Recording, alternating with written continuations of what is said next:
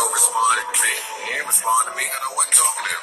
She, it was. Immediately when I saw Hell Rell getting dressed by the dressing. At a restaurant where you get sesame chicken and pancakes. Oh man! everyday struggles and the Joe Budden's. They were discussing the topic because he was topic. Joe Budden's is a fucking sucker. The next one. Hell Rell responded to me. He didn't respond to me because I wasn't talking to him.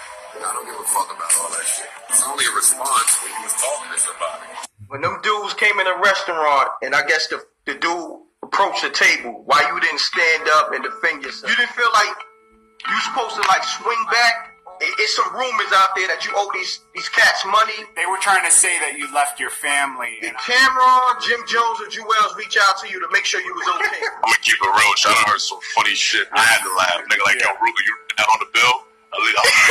Everyday struggles and the Joe Budden's. They were discussing the topic because you was topic.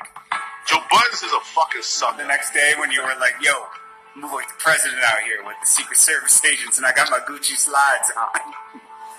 Nah, you. This looks like an attempt to embarrass me. You run up on me and play with me in these streets. I'ma leave a nigga right there, and that's on my mother's grave and my father's grave. So that, my daughter was actually crying, bro. Hmm. And at the end of the day, it's not gonna make my daughter cry again.